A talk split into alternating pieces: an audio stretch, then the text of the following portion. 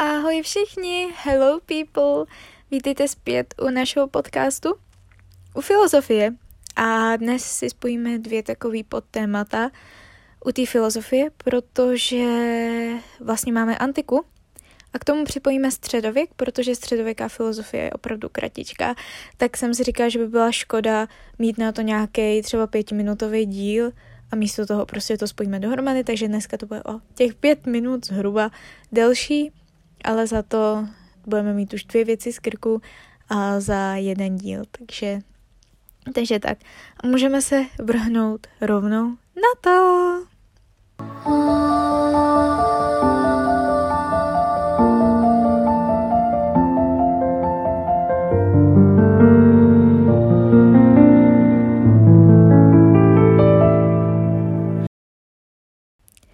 Takže antická filozofie. Vlastně jen taková věc dopředu. V té filozofii od teď už budeme mít jenom lidi a ty směry a jinak ve filozofii nejsou nějaký jako výzkumné metody a tak, jako jsme měli třeba v té sociologii nebo filozofii, ta psychologii, takže to bude trošku jiné, ale, ale nevadí. Předsokratovské období. To je vlastně, uh, vlastně 7. až 5. století před naším letopočtem. Vychází ze tří základních myšlenek. Uh, svět má systém, řád, což je logos. Člověk má rozum a je tedy schopen racionálně myslet. To je také logos. Jen tak mimochodem, logos znamená rozum uh, nebo uh, uh, věda. A třetí myšlenka je harmonie mezi předchozími dvěmi body, tedy že člověk je schopen racionálně poznávat řád světa. Kosmologie to je nauka o řádu světa, kosmogonie to je nauka o původu světa, Hylozoismus to je živoucí látka, je neda, nadaná vlastním životem, proto je tato filozofie nazývaná také přírodní. A rozvoj v řeckých státech podmínkou byl přechod eh, z despotických forem vlády k těm demokratičtějším. Myslitelé nebyli zaměřeni na člověka, ale na filozofii přírody. Hledali společný jeden základ všeho soucího, což vlastně je arche. Objevuje se spekulace, co vlastně je arche a z čeho vzniká a jak vzniká. Arche se dá vysvětlit jako něco jako princip, počátek nebo pralátka. A vlastně mýtus tady střídá logos, tedy ten rozum. Nejprve zkoumají kosmologii a poté přechází k ontologii. Oto z ontologie je Parmenides a Parmenides hledá bytí, nikoli to arche, tedy ten p, pra, tu pralátku. Dále tu máme miléckou školu, tam vlastně teď už, už se budeme bavit o lidech, kteří vlastně uh, určili jako uh, vlastně určili nějaký to arche, že arche je něco. Máme v milécké škole uh, Tálese, ten řekl, že arche je voda, protože dává život zemi a člověk je složen hlavně z vody. Jako první se pokusil o reflexi světa kolem sebe bez zatížení mýty, tedy pouze s rozumem, Panteismus, to je vše plné bohu. A máme od něj třeba taletovou větu Zatmění slunce, anebo změřil výšku egyptských pyramid. Anaximandros, a ten vlastně řekl, že arché a peiron, což je vlastně něco neomezeného a neurčitého, při hledání arché se snažil odprostit od hmotných věcí, neboť jsou vnímáni pouze našimi smysly. Zjistil, že to, co může jednotliviny od sebe odlišit, jsou jejich peras. Peras jsou meze. Meze ohraničují prostorově a časově. Proto arché musí být odlišná a neohraničitelná. Tedy to aperas. Jedná se o velice komplexní abstrakci. A Anaximandros byl žákem Táleta. Vývoj světa se děje podle něj vylučováním protikladů, zušťováním a ředěním vzduchu. A on třeba nakreslil zeměpisnou mapu nebo vytvořil babylonské sluneční hodiny.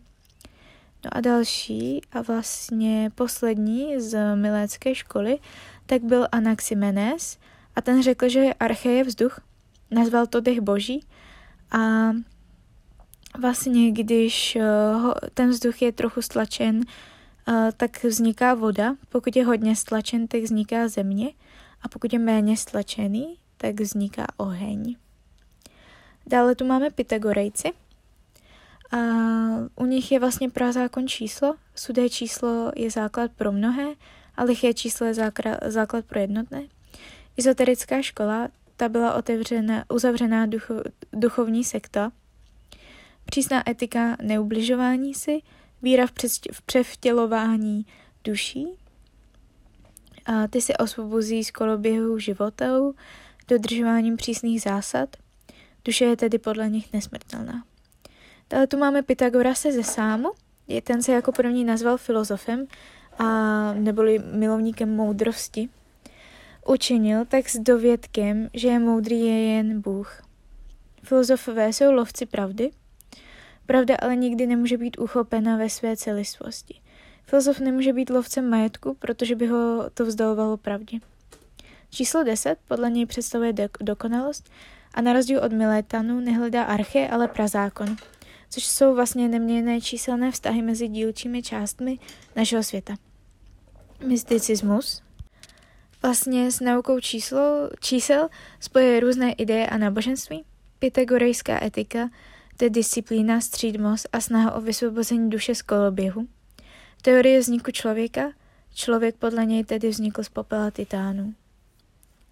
Jonská škola, tam vlastně patří Herakleitos z Efesu, říkalo se mu temný filozof a říkalo se mu tak kvůli obtížně pochopitelnému myšlenkovému směru, a podle něj je prvoč počátkem oheň, což je vlastně symbol neustále změny a počáteční energie. Přichází s otázkami, co je to svět. Do té doby se vlastně ptalo, ptali ti filozofové pouze, jak vznikl. Základním principem je podle něj spor a ten mobilizuje všechny naše síly. Pantarej, a to je vlastně uh, citát od něj a vy ho možná můžete znát v češtině jako nevstoupíš dvakrát do téže řeky tedy že svět plyne, nic není definitivní, protože se vše neustále proměňuje. Proměny ovšem nejsou náhodné, ale dle jasně daných pravidel. Vývoj se děje v duchu protikladu, třeba noc a den nebo zima a léto. Kdybych byl celý život zdravý, nechápal bych, co je to nemoc.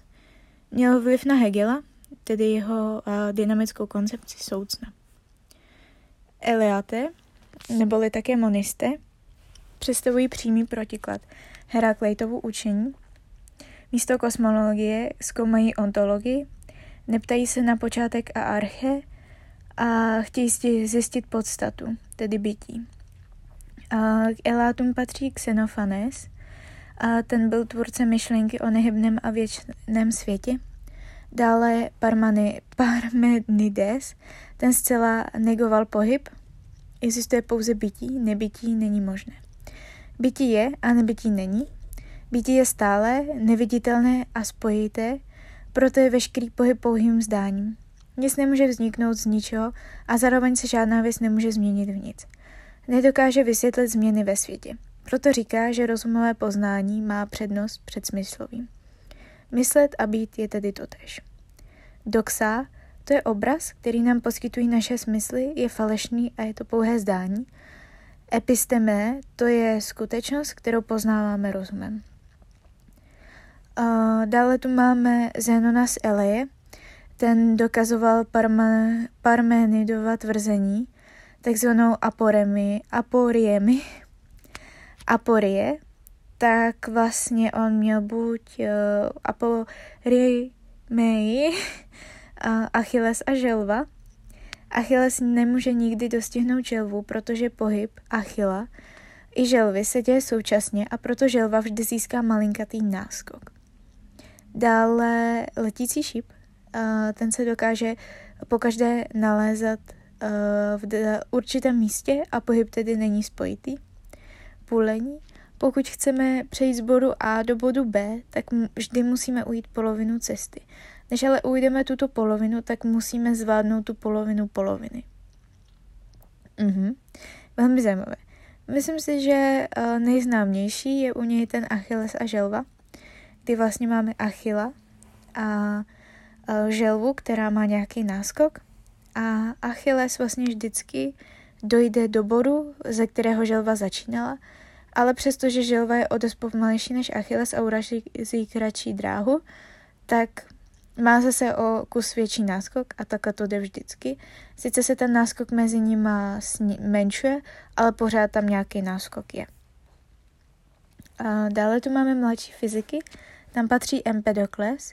Ten se e, inspiroval Herakleitem a Parmenidem. Nalezl řešení jejich sporu. Arché není jen jedno, ale jsou tedy čtyři. Mezi ně tedy patří vlastně věci, které známe, a to voda, země, oheň a vzduch. A mezi archémy působí dvě síly, a to láska a nenávist. S Heraklitem se shoduje s tím, že svět se proměňuje a s Parmenidem se shoduje tím, že počátky zůstávají stejné. Um, třeba, že nevyrobím z vody oheň. Vznik a zánik věcí probíhá míchaním jednotlivých arché, zabýval se třeba převtělováním duší, chtěl dokázat, že jeho duše je božské tělo a proto skočil do Etny a zabil se. Uh, inspiruje později Freuda, uh, což vlastně, jak jsme si říkali, tak tam uh, Freud řekl, že Eros je put života a Thanatos je put smrti.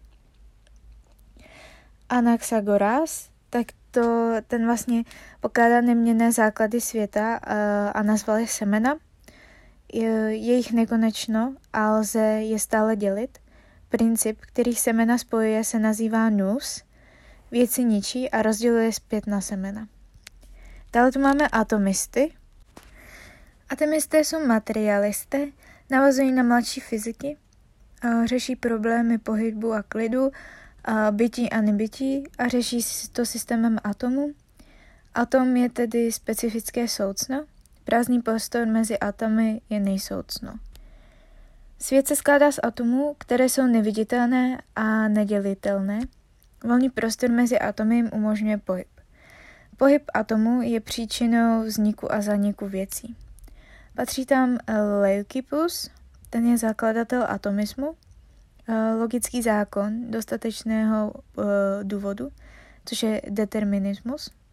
Nic se neděje nadarmo, vše je něčím podmíněno. Hmotná je i duše a proto je nesmrtelná. Smrtelná, je, ne, je, smrtelná. Demokritos. Ten vlastně řekl, že atomy se pohybují v předurčených dráhách, atom je základní stavební kámen duše, atomy se neustále pohybují v prázdném prostoru a vytvářejí hluky. Duše, tak ta po smrti se, po smrti té duše se atomy rozlétnou do všech stran, mohou se tím dostat do nějaké nově vzniklé duše z toho logicky plyne, že duše není uh, nesmrtelná. Epikuros ze sámu, ten odmítal předurčenost atomu. Pokud by existovala předurčenost, tak bychom nemohli trestat zločince, protože ke zločinu byli předurčeni.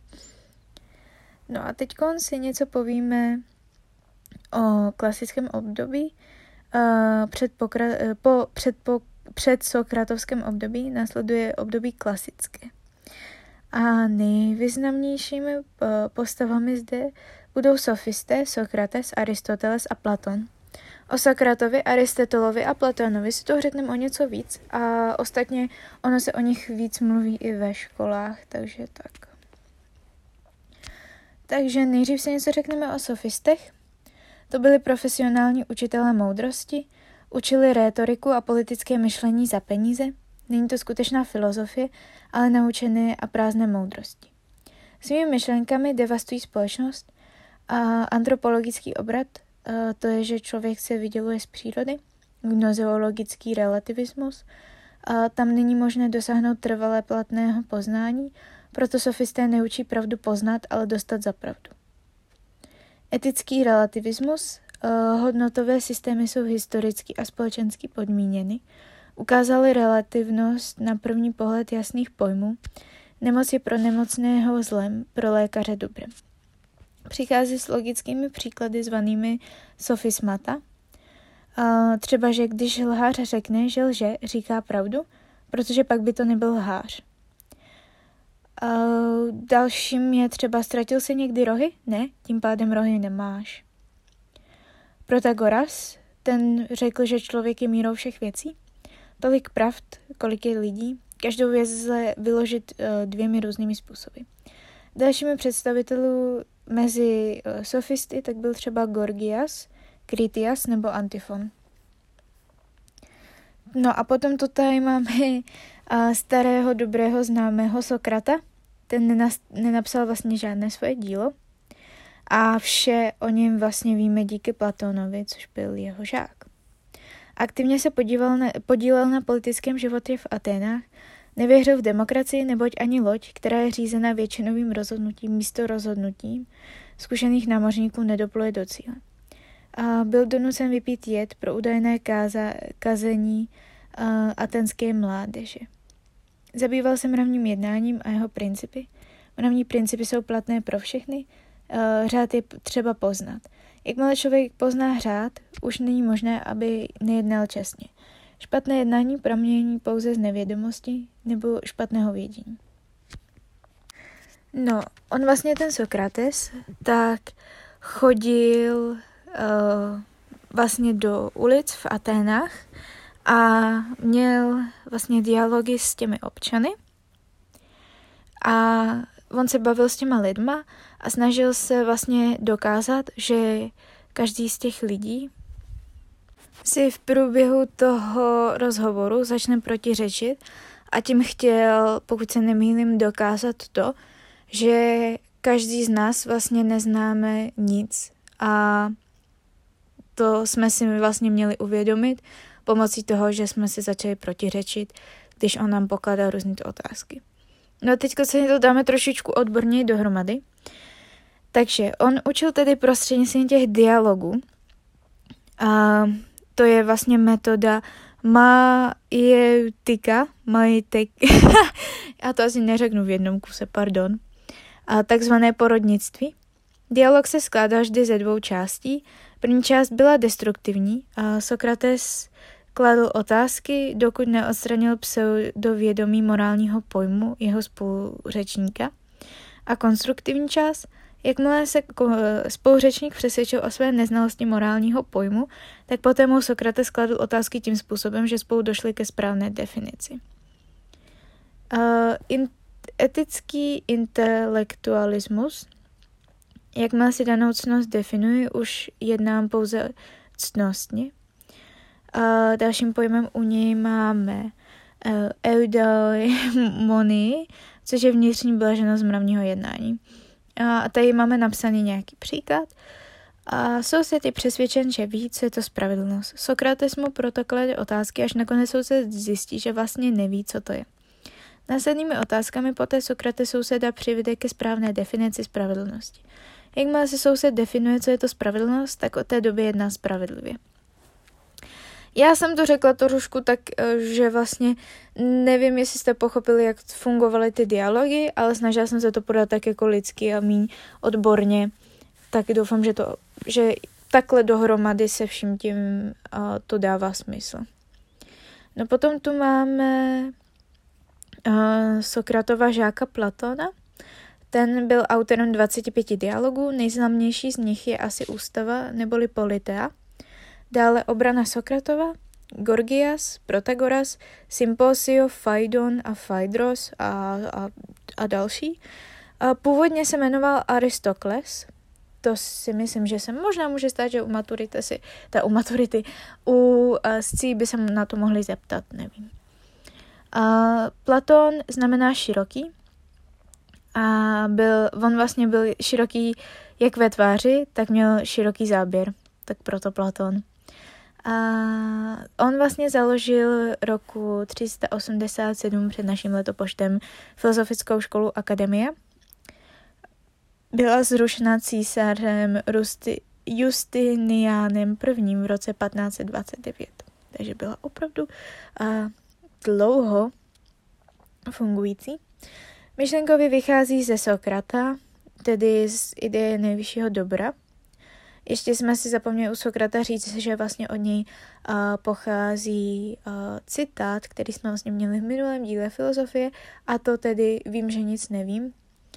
A to vlastně, myslím si, že to jako dává teď smysl, proč to řekl, když už jsme si řekli, jak fungovaly ty jeho uh, dialogy.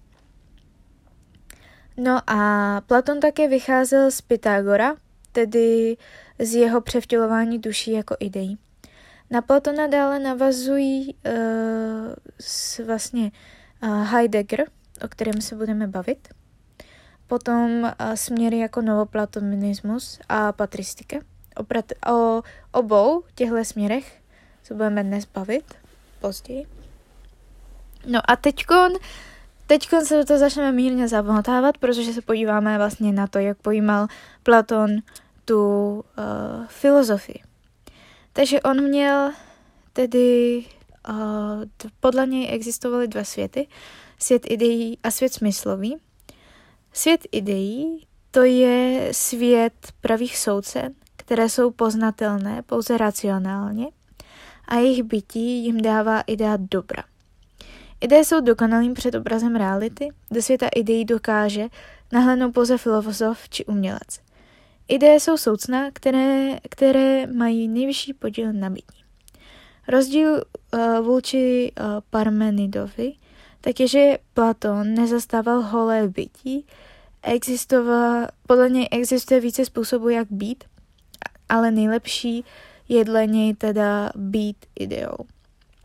Touto myšlenkou provázal ontologii, etiku a estetiku. No a dále smě, eh, svět smyslový, ten je závislý na světě ideí. Smyslové věci jsou pouze odlesky ideí, hmota je nedokonalou nápodobou, smyslový svět je omylem, považujeme za pravé bytí, neboť se s ním denodenně střetáváme.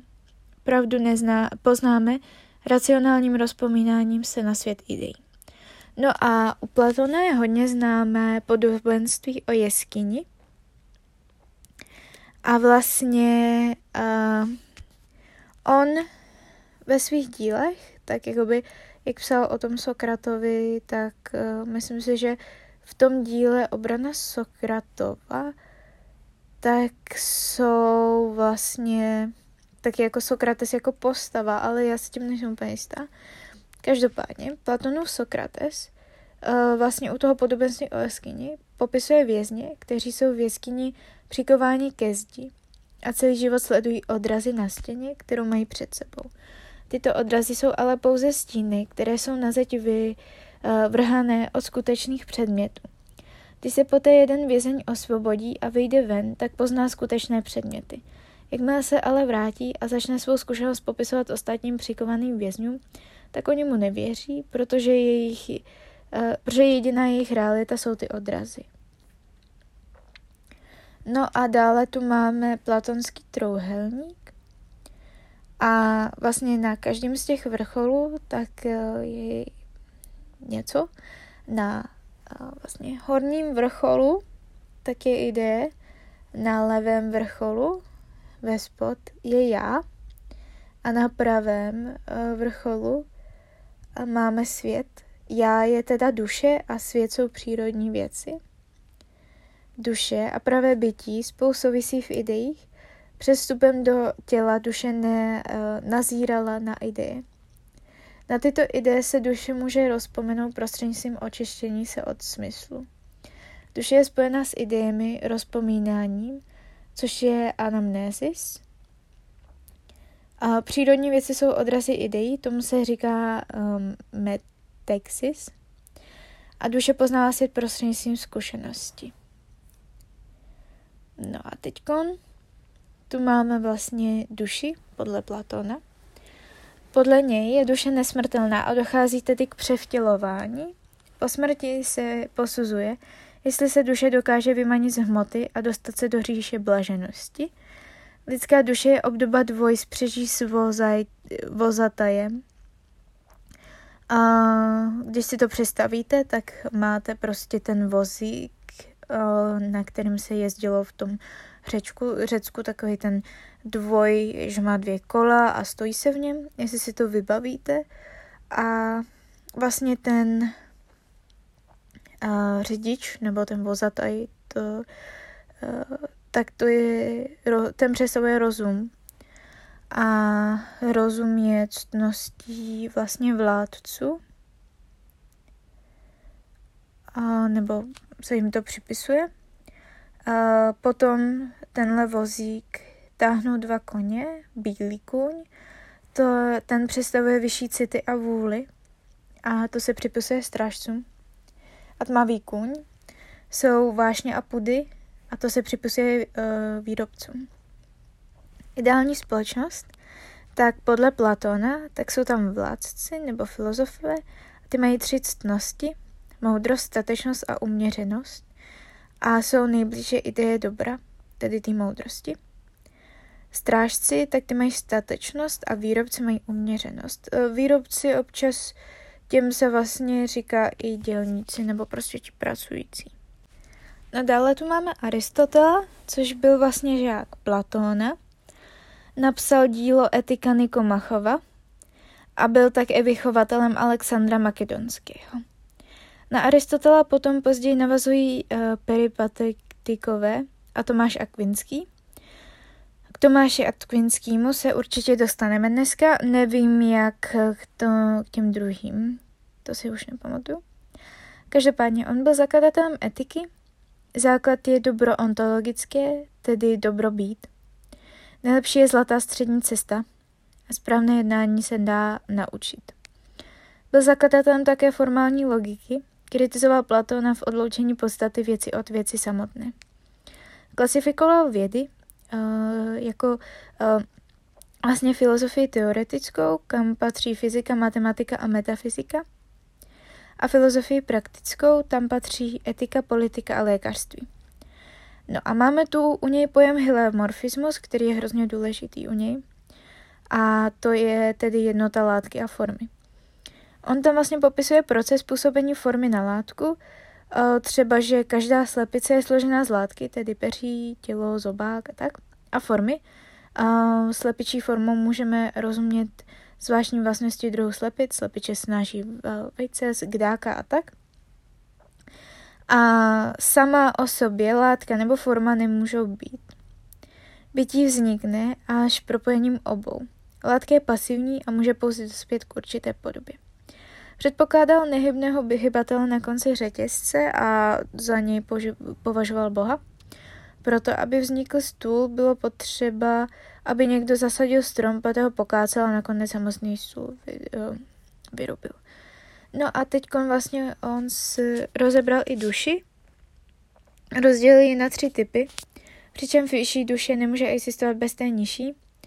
Uh, první typ je rostlina, to je vlastně nejnižší stupeň, a duše, duše pouze žije a vyživuje se. Potom živočišná, ta dokáže využívat smysly a tedy vnímat. A lidská duše, to je vlastně nejdokonalejší stupeň.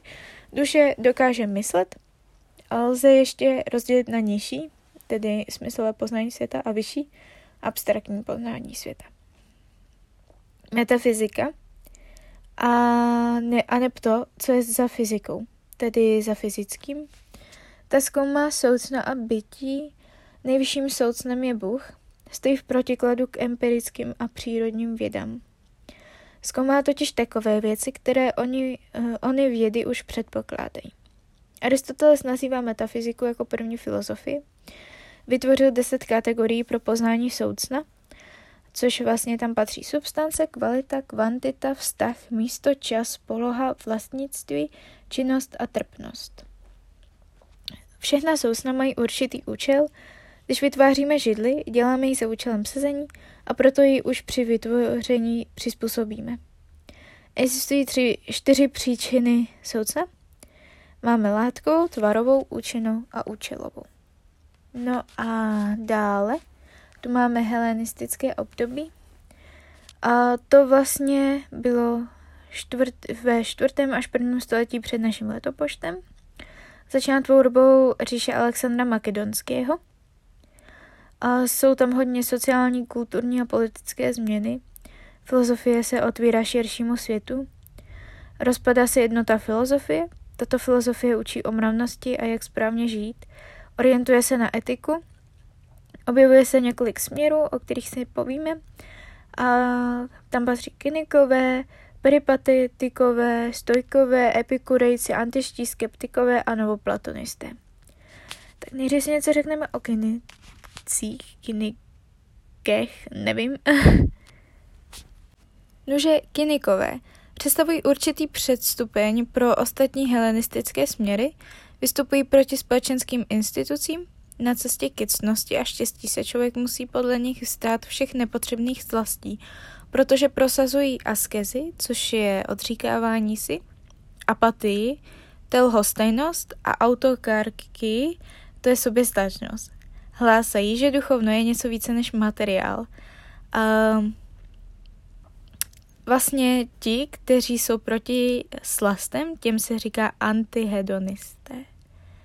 Tak a máme mezi kyniky například Diogenéze, ten žil v sudu a nejlepší je podle něj obrátit se ke zvířatům a žít s nimi.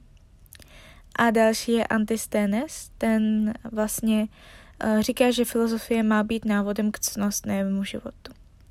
Peripatetická škola, ta navazuje na Aristotolovu školu Lyceon, postupně opouští teoretickou filozofii a soustředí se na přírodní vědy a vlastně patří tam třeba Archimedes nebo Euklides. Stoicismus to je nejvlivnější z helenistických směrů a zaobírá se logikou, která je založena na sensualismu, fyzikou, tam vlastně svět je spojením pasivního a aktivního principu a etikou, a to je snaha žít ve shodě s přírodou, tedy rozumem. Největší důraz klade na etiku, cílem života je tedy žít v souladu s přírodou a to je rozumný život. Cílem člověka je dosáhnout takzvané apatej, tedy zbavit se vášní, které nás omezují, třeba strachu, strasti, touze nebo rozkoši. Maximalizace dobra e, vlastně důležitější je respektovat pravidla, nikoli vyhrát. Obraz káry života. Člověk za sebou táhne káru s kamením a pokud nalezne vyjeté koleje, které představují osud, tak našel místo ve světovém řádu a svůj život zvládne a naplní. Představitelé stoicismu tam patří Seneca, to byl vychovatel císaře Nera a také římský senátor. Marcus Aurelius, ten napsal dílo Hovory k sobě, a mu přezdíváno jako filozof na trůně. Řeší téma etiky a splynutí s přírodou a pronásledoval křesťany, ačkoliv paradoxně zastával některé jejich postoje. Dále Zenon Skytia, to byl řek, Epiktétos, to byl také řek, uh, mládí strávil jako otrok v Římě. Podle něj lidé mohou ztratit vše, ale nikoli svou vůli. Dále tu máme epikureismus. Zakladatelem je Epikuros ze Sámu. Cílem je dosáhnout blaženosti nebo slasti, takzvané hedoné.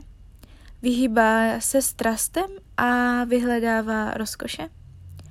Uh, vlastně jakoby toho, jak dosáhnout té blaženosti, tak toho dosáhneme tím, že se vybí, vyhýbáme strastem a vyhledáváme rozkoš.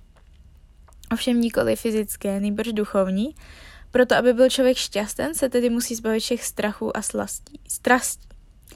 Ke slasti nám má pomoci takzvaná ataraxie, což je neotřesitelnost ducha. Epikureismus stojí v protikladu ke stoicismu. Teď si řekneme něco o Epikurovi ze Sámu, a vlastně jeho etika, tak podle něj je tedy cílem života je slast, tedy neexistence bolesti. Je třeba uspořádat slasti od trvalejších po ty pomíve, Snaha, že snažil se teda dosáhnout té ataraxie. A jeho logika tak učí se bránit omylům, jeho fyzika zastává Demokritovu teorii atomu, Atomy se mohou volně odchýlit, což vylučuje determinismus a zastává svobodnou volbu člověka. Je to sensualita, tedy pravdivé poznání pramenu ze smyslu, nikoli z rozumu. A řeší také smrt ze smrti, e, strach ze smrti. A když jsem tu já, není tu smrt, a když je tu smrt, tak tu nejsem já. To byl jeho citát. Antický skeptismus, skepticismus a byl spojován s nedůvěrou v jistotu, pravdivost dogmat a lidské poznání, odráží únavu z dlouhého vývoje řecké filozofie.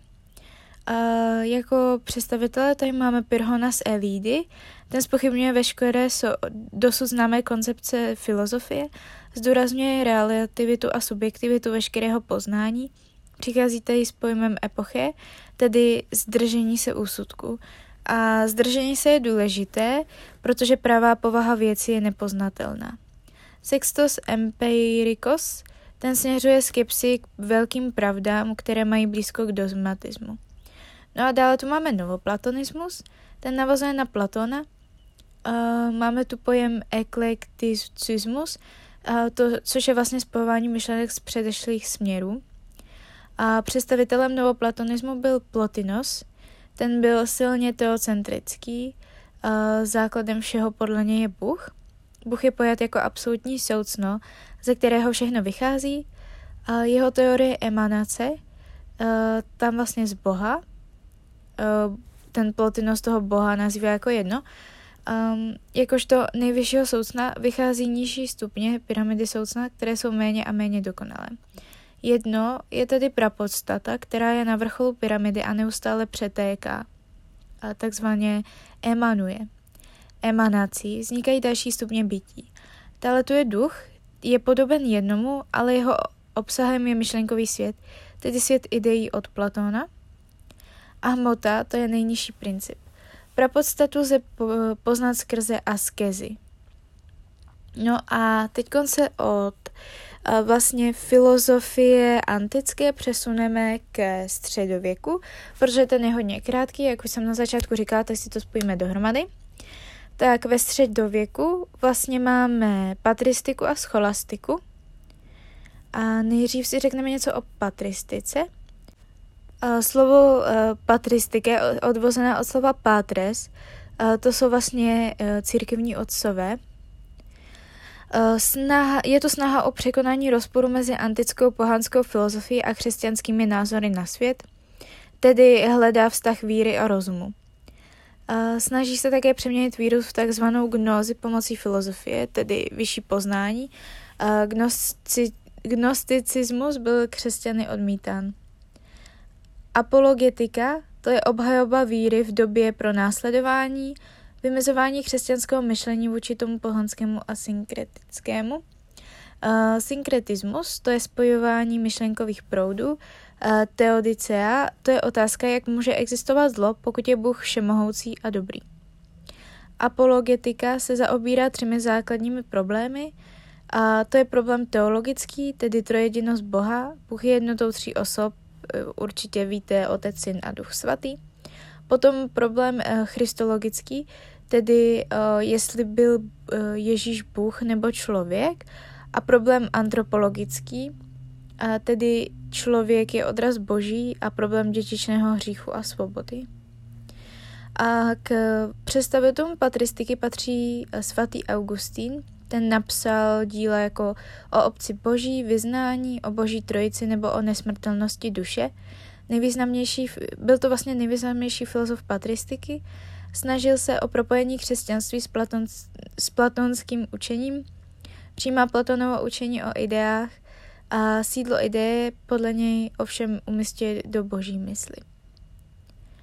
Přirozeně poznání vede k náboženské víře. Uh, on tedy řekl, věř, aby si porozuměl. Zároveň patristické propojení rozumu a víry. Uh, dále učení se o predestinaci, Člověk buď spasen nebo zatracen, rozhoduje o tom Bůh, nikoli člověk. Ta predestinace to je vlastně jakoby předurčení k něčemu. Učení o dvou obcích podle uh, svatého Augustína existují dvě obce, které spolu vedou neustálý boj, obec boží versus obec pozemská. Odklon od cyklického pojetí času k lineárnímu, křesťanské dějiny totiž směřují k poslednímu soudu to asi všichni znáte z religionistiky, o které se taky něco málo povíme. Možná. Popírá objektivní existenci času, tedy vlastně minulost, to, co již není, současnost, to, co je, ale stále nám uniká, a budoucnost, to, co ještě není. To tři části mají existenci pouze v lidské duši, subjektivně je vnímáme. Problém Teodicea Eh, zlo je podle svatého Augustína nedostatek dobra v člověku, Bůh za něj nenese zodpovědnost. A taky ovlivnil Descartes, o kterém si něco povíme později. Dalšími představiteli patristiky byl třeba Justinos, ten se snažil o návrat k antické kultuře, která je přípravou na křesťanství. A Tertullianus, to byl radikál, ten radikálně odmítal antické kultury. Origenes, ten spojil křesťanské myšlenky s těmi novoplatonskými a vlastně řešil vztah mezi Bohem a Božím synem, který je podle něj jako vztah světla k záři a Řehoř Veliký, což byl papež. No a jak už jsem říkala, tak ve středověku máme potom ještě scholastiku, která vlastně začíná po té patristice. Zapomněla jsem říct, že vlastně patristika byla od 2. do 8. století a scholastika je od 9. do 15. století. Scholastika je odvozena od slova scholas, což znamená univerzita. Snaží se o systematizaci dosavadního vědění a rozvíjí se především na půdě univerzit. A scholastika se dále řeši, dělí na tři období, na ranou, vrcholnou a pozdní. Raná je vlastně od 9. do 11. století, vrcholná je od 12. do 13. století a pozdní je od 14. do 15. století. Celá scholastika se nese v duchu sporu o univerzálie. No a vlastně teď tady máme spor o univerzálie, a máme tu realisty a nominalisty. Ti realisté, tak ty vlastně mají obecné pojmy, které se podle nich vyskytují před jednotlivci a nezávisle na věcech. Jsou tedy odděleny od soucen. Uh, existuje třeba ideální strom. A nominalisté, tak ty vlastně podle uh, ty obecné pojmy podle nominalistů vznikají až po věcech. Takže existuje prvé velké množství stromů a až poté dojde k samostatnému pojmenování, co je vlastně strom. A představitelem scholastiky tak byl uh, Tomáš Akvinský, který napsal díla jako Suma teologická, Suma proti pohanům a o bytí a bytnosti. Byl to nejvýznamnějším představitel scholastiky, snažil se o propojení křesťanské nauky s učením Aristotela, Řešil otázku, jestli je důležitější víra nebo rozum. Vzhledem k tomu, že čerpá z Aristotela, takhle jde důraz hlavně na ten rozum. Zastával adekvační teorii pravdy, takzvanou korespondenční. A tam to je vlastně schode věci a rozumu. Vidím modré auto a myslím si, že je modré, tudíž je to modré auto. Ve sporu o univerzále je vlastně byl umírněným realistou. Ještě jednou, ti realisté teda vlastně žili v, tom domění, že ty obecné pojmy se vyskytují před jednotlivinami a nezávisle na věcech. Pravdy z přirozeného lidského rozumu. Vlastně Tomáš Akvinský přichází z pěti důkazy bohy, kteří, které se odvolávají na náš rozum, tedy z pohybu, z, příč, z učené příčiny, ze stupňu dokonalosti, z možného a nutného a součelnosti, z pohybu, to znamená, že provodním hybatelem je Bůh z učené příčiny. Tam všechno má příčinu a provodní příčinou je Bůh ze stupňů dokonalosti. Z možného a nutného, tedy musí existovat něco, co má nutnost samo ze sebe, a to je Bůh. A z účelnosti, vše nevyhnutelně směřuje k Bohu. Vychází z toho, že všechny věci mají nějaký účel a Bůh tyto účely řídí, protože je jejich zdrojem. Existuje tedy nezapříčeně nezapříčená první příčina, která je zdrojem účelu. Teda on těmi dle uh, důkazy, tak se snaží dokázat boží existenci. A ještě jednou teda podle něj je prvním boha, hybatelem všeho Bůh. Pravdy zjevné, to jsou uh, tedy pravdy, ke kterým nás vede víra. Třeba, že nejde vysvětlit neposkorněné početí Pany Marie. Filozofie a teologie se navzájem doplňují.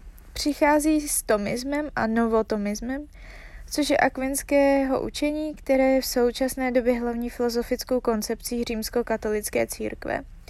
A novotomismus se snaží skloubit důsledky vědeckého bádání s katolickým výkladem světa. Existence a esence? Esence je podstatou tedy něco jako soucno. Třeba to, že vidíme na obrázku stůl, ještě neznamená, že skutečně někde existuje, protože zatím známe pouze její existenci, ale nevíme, je, kde je a zdali reálně existuje. Esence si samé o sobě nemůže udělat existenci. Ta je jí přidělena zvětší. Původcem je vyloučeno, výlučné soucno, které je schopno udělovat akt bytí, samo ale žádnou esenci nemá. Bylo by totiž, nezáv... Bylo by totiž závislé na přidělení esence. Jeho esence je tedy pouze v tom, že jest, tedy že existuje. Tímto původcem může být tedy pouze Bůh. Bůh tímto tedy vystupuje jako čistý akt. Je to strašně složitý. Ale myslím si, že když si to poslechnete třeba párkrát dokola, tak už to bude dávat smysl. Ale ve finále um, to trošku vychází tady z té um, z těch jeho pěti důkazů o tom, že tedy všechno má svůj účel a ty účely nám vlastně přiděluje a řídí Bůh. Uh, Tomáš Akvinský také přichází se svou sociální teorií. Člověk je podle něj přirozeně určen pro život ve společnosti. Uh, vlastně on, ten Akvinský, tak udělal učení o trojím lidu, kde, se, kde každý má svůj úkol tam vlastně patří podaní a řemeslníci, ty zajišťují materiální potřebu, cností je, je, je, pro ně je pracovistost a zbožnost. Dále světská moc, moc, ta je odpovědná za sebe a podedané. Cností je u nich statečnost a štědrost. A církev, ta je odpovědná za všechny a proto má nejvyšší nárok na rozhodování ve všech ve věcech božího, božského zákona.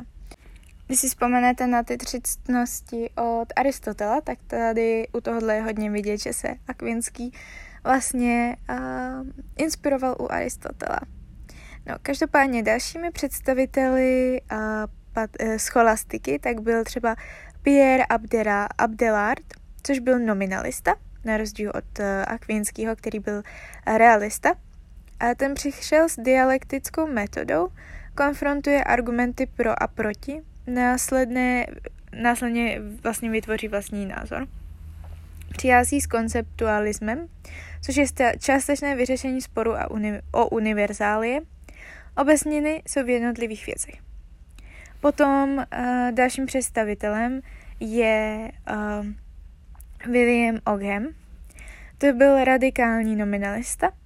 Podle něj obecně neexistují vůbec a vlastně od něj přichází pojem uh, Okamova břitva. Ta požaduje re, re, um, redukci zbytečných kategorií a chce zjednodušit myšlení. Ta Okamova břitva vlastně znamená uh, princip úspornosti a on se snaží tedy uh, zredukovat uh, zbytečné důkazy. Prostě vy, když se snažíte uh, něco oargumentovat, tak byste měli být úsporní a snažit se neargumentovat zbytečnými argumenty. Dalším představitelem byl Jan Roscelinus, to byl krajní nominalista. Skutečnost se podle něj skládá jen z jednotlivin, existují konkrétní červené předměty, nikoli červenost. Anselm z Canterbury, to byl přesvědčený realista, přichází s ontologickým přímým důkazem Boha, Dokazuje existenci Boha ze samotného pojma bu, pojmu Bůh. Bůh je ta nejdokonalejší bytost. Pokud by existoval pouze v naší mysli, bylo by možné vymyslet ještě něco dokonalejšího, což znamená rozpor. Bohu náleží existence, protože bez ní není možná dokonalost. Dále tu máme Jana Skotuse uh, Eurigena, což byl realista, a Wilhelm z Chopino, uh, to byl krajní realista, a podle něj existují pouze obecniny, a třeba, že červenost by existovala bez červených věcí. No a to je všechno. A dnešní byl úplně vyčerpávající, nahrávala jsem ho na dvakrát, protože jsem to nějak nezvládla nahrát najednou, ale to nevadí. A máme za sebou a vlastně a filozofii středověku a andickou filozofii a příště se podíváme na renesanční filozofii. Tak se mějte hezky a uslyšíme se u dalšího dílu. Čus! 一朵红抖落在水月中，转过身却不见 影踪